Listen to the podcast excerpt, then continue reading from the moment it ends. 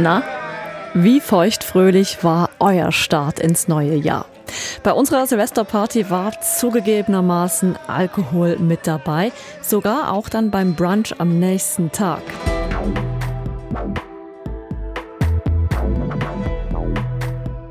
Einige starten aber ganz trocken ins 2023 mit dem Dry January. Einen Monat ganz ohne Alkohol. Warum eigentlich? Nee, wirklich. Warum braucht es das? Man rutscht irgendwie in eine Normalität hinein, habe ich das Gefühl. Äh, dass einfach immer, wenn man mit Kollegen irgendwie rausgeht, mindestens ein Bier oder so. Und das mal abzustellen und irgendwie, ich weiß nicht, mal etwas anderes einfach zu sehen auch. Also einfach mal probieren, ob es auch ohne Alk geht. Was Fachleute über diesen Dry January sagen und warum auch eine kleine Schweizer Schnapsbrennerei hier mitmischt, das heute bei News Plus. Ganz trocken, mal abgesehen vom Regen draußen. Ich bin Susanne Stöckel, hallo.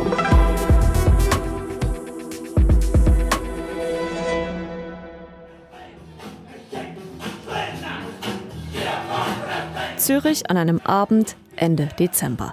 Eine Party in der Altjahreswoche. Aber Alkohol gibt's hier keinen. Lucia Tyler aus unserer Wirtschaftsredaktion. Sie war mit dabei bei dieser Dry Night.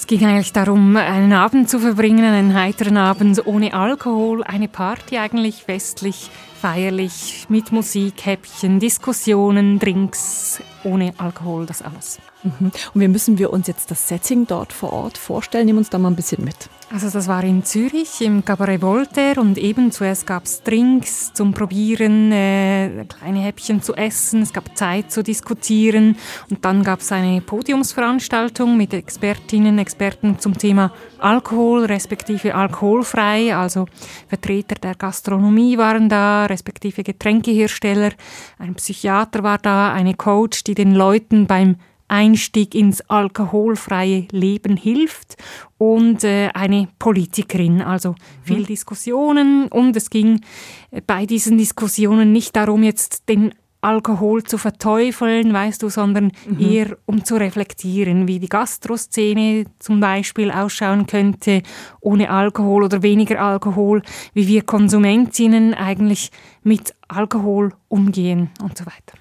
Und du hast mir vorhin auch schon im Vorgespräch gesagt, da waren auch junge Leute mit bei dieser Dry Night dabei. Da frage ich mich, hm, warum machen jetzt junge Menschen da ähm, oder welche Gründe haben sie, um bei so einer Dry Night mit dabei zu sein?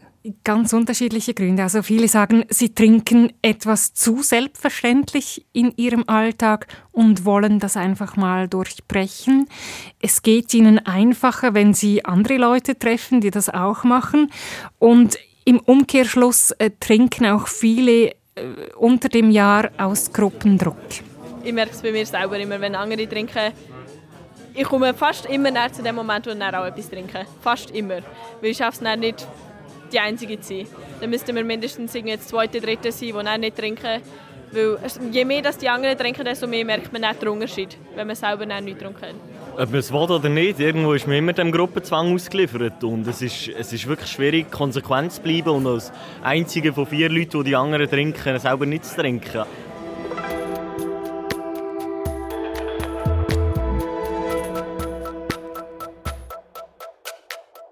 Das also zwei Junge, die an dieser Dry Night mitgemacht haben. Und die war dann auch der Startschuss für den Dry January jetzt. Aber warum braucht es den überhaupt? Das ist Teil der Präventionsarbeit. Das erklärte mir Anne Graber. Sie ist vom Blauen Kreuz zuständig für diese Kampagne. Das Ganze steht unter dem Programm Alkoholprävention. Und wir sprechen die Gelegenheitstrinkenden an. Die, die wirklich auch gerne hin und wieder mal ein zu viel trinken oder gar nicht wissen, wie viel sie trinken und dann innerhalb dieser vier Wochen eben reflektieren, wow, was triggert mich denn eigentlich, wenn ich jetzt in der Bar bin, wenn ich mit vielen Freunden bin. Es gibt den Sektbrunch, wie wir macht mich das denn eigentlich, wenn ich dann doch eine Alternative habe und eben nicht das Glas Sekt in der Hand? Und dann in die Selbstreflexion zu kommen, ist es für mich leicht, vier Wochen darauf zu verzichten oder habe ich damit wirklich ein Problem? Das also an Graber vom Blauen Kreuz. Jetzt aber Lucia, was bringt denn der Dry January effektiv? Also zwei Effekte, die mir in den Gesprächen aufgefallen sind. Zum einen die Gewohnheiten brechen, reflektieren und zum anderen auch etwas Neues entdecken, also äh, andere Drinks entdecken, andere Varianten von Getränken und auch sich selbst in einer anderen Rolle einmal erleben, eben in einer Rolle, wo man nicht trinkt. Diese Frage habe ich übrigens auch Thomas Mayer gestellt. Er ist ärztlicher Direktor von der Psychiatrie St. Gallen Nord. Ich denke, man hat einfach eine Erfahrung, man macht eine Erfahrung, wie sich das anfühlt und man realisiert, dass es einen Unterschied macht, dass man sich besser fühlt und so kann man spüren, dass der Alkoholkonsum, auch wenn er vielleicht nicht hoch ist, doch ein Problem ist oder gesundheitlich nicht ideal ist und gesundheitlich äh, schädigt.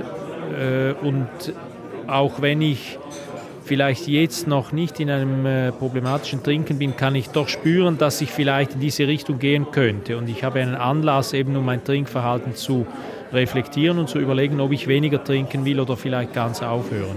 Meint Thomas Mayer von der Psychiatrie St. Gallen Nord. Aber so ein Monat ohne Alkohol, der hilft ja vermutlich suchtkranken Menschen eher nicht so. Ja, also mir ist das aufgefallen in den Diskussionen. Äh, wer eine Suchtkrankheit hat, für den ist dieser alkoholfreie Monat eigentlich gar nicht sinnvoll, weil es dient ihm dann eher dazu, äh, sich ein Argument zu liefern, dass er ja nicht süchtig ist. Das hat jetzt einen Monat geklappt, also kann er die elf Monate, die mhm. noch kommen, wieder weitermachen. Spannend, ja. ja, genau. Also äh, Expertinnen raten diesen Menschen einfach dann gerade ganz die Finger davon zu lassen. Ähm, es geht bei diesem alkoholfreien Januar einfach um Prävention, ums Ausprobieren. Und dass das nicht wenige Leute wollen, ausprobieren, ob es auch mal ohne Alkohol geht, das hat längst auch die Wirtschaft für sich entdeckt. Kann man denn den wirtschaftlichen Wert von alkoholfreien Getränken bereits irgendwie in Zahlen fassen? Es gibt äh, verschiedene Indikatoren, ja. Also ich habe für die Wirtschaftssendung Trend von äh, SRF äh, Daten zusammengesucht. Ähm, der Trend, das ist ein Podcast, der äh, morgen hörbar sein wird. Wir stellen euch da übrigens, ganz kurze Unterbrechung, Lucia, an der Stelle, wir stellen euch da übrigens den Link zur Wirtschaftssendung Trend auch direkt in unsere Shownotes. Ja, und da sieht man dann in den USA zum Beispiel sind die Umsätze innerhalb eines Jahres mit alkoholfreien Spirituosen, Bieren und Weinen um 20 Prozent in die Höhe geschnellt und machen fast 400 Millionen Dollar aus. In der Schweiz hat sich beispielsweise der Konsum von alkoholfreiem Bier stark entwickelt. Der Marktanteil liegt da bei 6 Das ist doppelt so viel wie noch vor sechs Jahren. Und Konsumforscherinnen sehen den Trend hier in der Schweiz auch in Umfragewerten. Vor allem jüngere Leute trinken viel weniger Alkohol, vor allem jüngere Frauen. Tja, an diesem Trend wollen natürlich einerseits die großen Player teilhaben, aber auch die kleinen. Ja, also ich habe für die Sendung äh, Feldschlösschen, das ist eine der größten Brauereien in der Schweiz besucht und diese Brauerei spürt den Trend und wird auch dieses Jahr ähm, neues alkoholfreies Bier lancieren. Einige Produkte haben sie ja schon und es ist klar, alkoholfrei, das gehört so quasi zum, zum festen Sortiment, zum festen Biersortiment mhm. von Brauereien. Eben dadurch auch der größere Marktanteil. Und dann gibt es auch ähm, bei den Spirituosen ganz äh, kleine Nischen, kleine Startups, die jetzt entstehen und die eben von diesem Trend profitieren und ich habe für die Wirtschaftssendung damit Rebels 0.0% äh, gesprochen, ein Zürcher Startup, das gerade sehr vom Trend profitiert.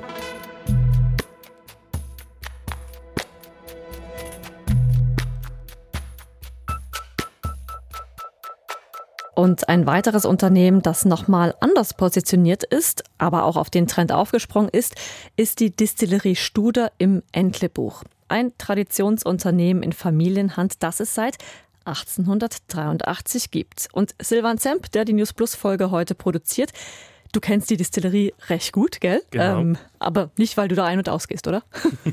Nein, weil ich halt aus der Region komme und dort ist halt einfach so, im Entlebuch hat Schnaps einen hohen Stellenwert und den Kaffee zum Beispiel, den trinkt man dort gerne mit Trash, Zwetschgen oder Williams. Und das muss ich mir dann so vor, also das ist normaler Kaffee, in den da so ein Schuss Alkohol reinkommt? Nein, das ist dünner Kaffee, also dünn wirklich mm. wässriger Kaffee. Und genau im Normalfall serviert man den in einem Kaffeeglas, also man kennt das vielleicht von der Skipiste und nennt es auch Kaffee Lutz. Ah, ja. mhm. Und im Entlebuch sagt man, der Kaffee sei erst dann gut, wenn man durchs Kaffeeglas hindurch Zeitung lesen kann. Also noch leicht bräunlicher, aber tendenziell eben sehr wässriger Kaffee und man kann eigentlich sagen schon fast das Gegenteil eines Espresso mit einem Schuss Kräuter oder Trash. Und der kommt dann zum Teil eben von der Distillerie Studer im Entlebuch. Und bei der Firma haben wir mal angeklopft und haben eben über die andere Variante, nämlich über die alkoholfreien Varianten gesprochen. Und das habe ich mit Saverio Friedli getan, der bei der Distillerie unter anderem fürs Marketing und die Produktentwicklung zuständig ist.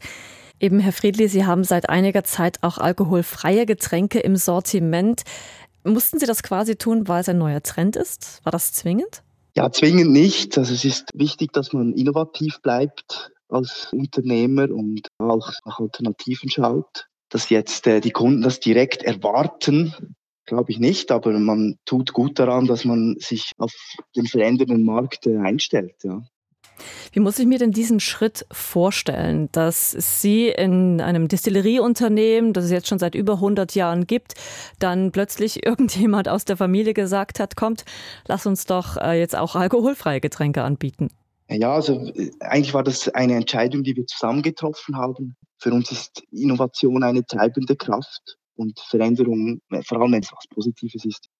Wir haben uns dann überlegt, äh, wir, wir möchten gerne einen, einen alkoholfreien Gin machen.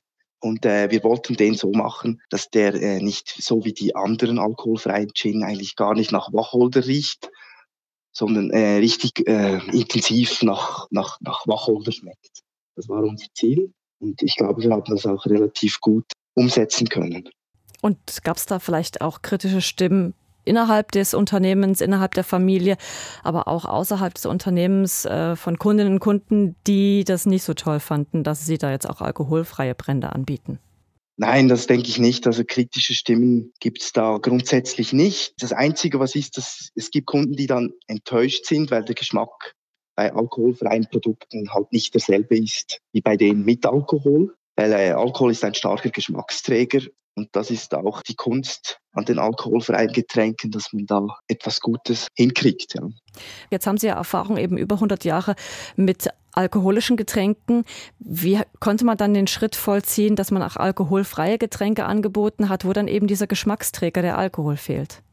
Ja, das läuft halt in Forschung und Entwicklung. Also man muss da viel ausprobieren da muss man schon äh, eine Alternative finden. Also man kann mit Säuren arbeiten oder mit äh, Zucker, also etwas süßer. Mhm. Geht natürlich auch. Ist die Basis. Was wir jetzt hauptsächlich machen, ist Wasserdestillation. Also wir äh, brennen Kräuter statt mit Alkohol mit Wasser und bekommen so das Aroma, das wir möchten, in die Flasche. Ah, wusste ich gar nicht, dass das geht. Wieder was gelernt. Und wie läuft denn allgemein das Geschäft mit alkoholfreien Spirituosen bei Ihnen in der Distillerie? Also allgemein kann man sagen, das Geschäft ist extrem am Boomen. Also in der Schweiz auch, in Europa allgemein wahrscheinlich noch mehr. Es ist sehr interessantes neues Segment auf dem Markt. Bei uns direkt ist es natürlich noch nicht, ich sage mal, maßgebend, aber es, man sieht, es entwickelt sich gut, es läuft gut mit den alkoholfreien Produkten. Jetzt gibt es ja eben diesen äh, Dry January, also einen Monat lang im Januar, wo man auf Alkohol verzichtet. Äh, wie ist da Ihre grundsätzliche Haltung im Unternehmen, das ja dennoch hauptsächlich alkoholische Getränke anbietet?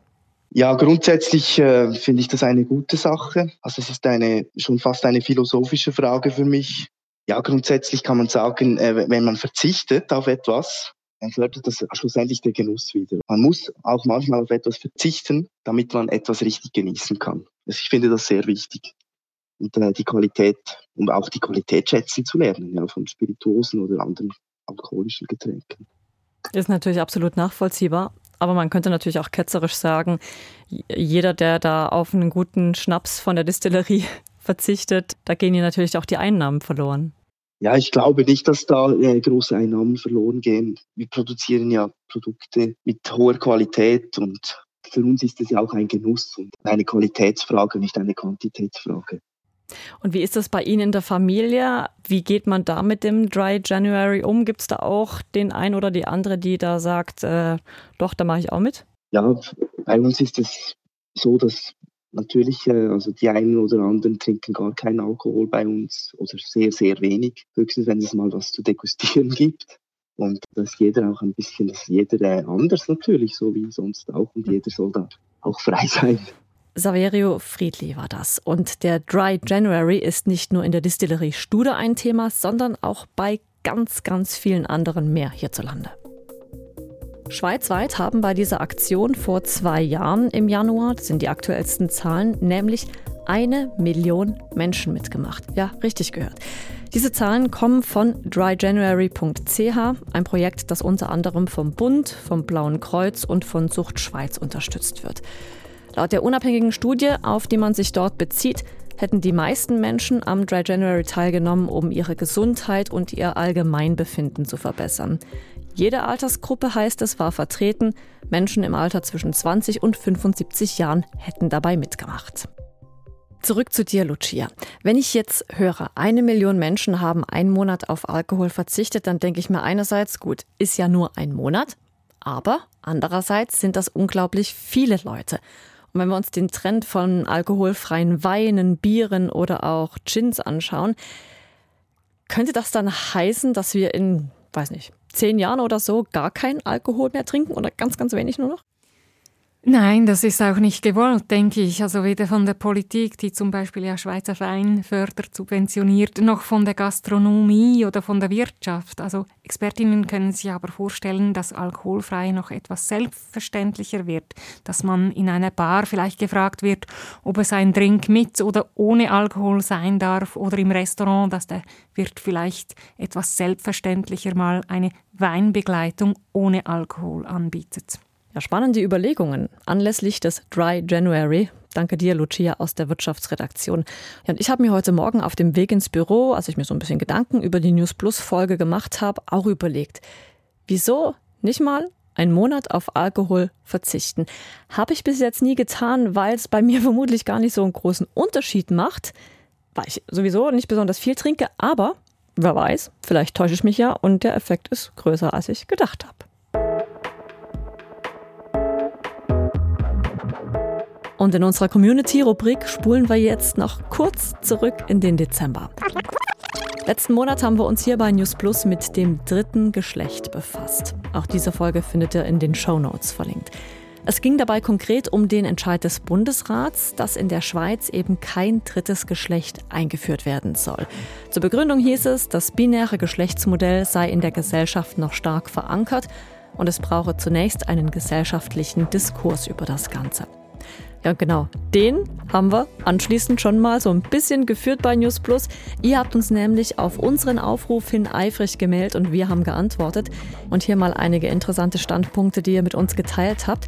Sarah zum Beispiel hat uns an newsplus.srf.ch geschrieben, der Bundesrat beziehe sich bei seiner Begründung vor allem auf das biologische Geschlecht und nicht auf die Geschlechteridentität. Das sei problematisch, meint sie, weil das Geschlecht als Spektrum sei mittlerweile Konsens. Das sieht News Plus Hörer Ralf ein bisschen anders. Für ihn ist das biologische Geschlecht bestimmend.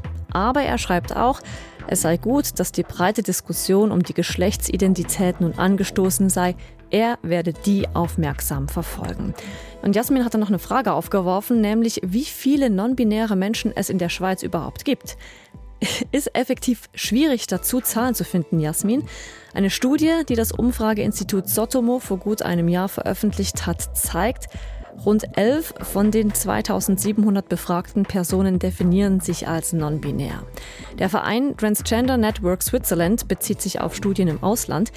Die gehen davon aus, dass sich 0,5 bis 3 Prozent der Bevölkerung nicht mit ihrem biologischen Geschlecht identifizieren können.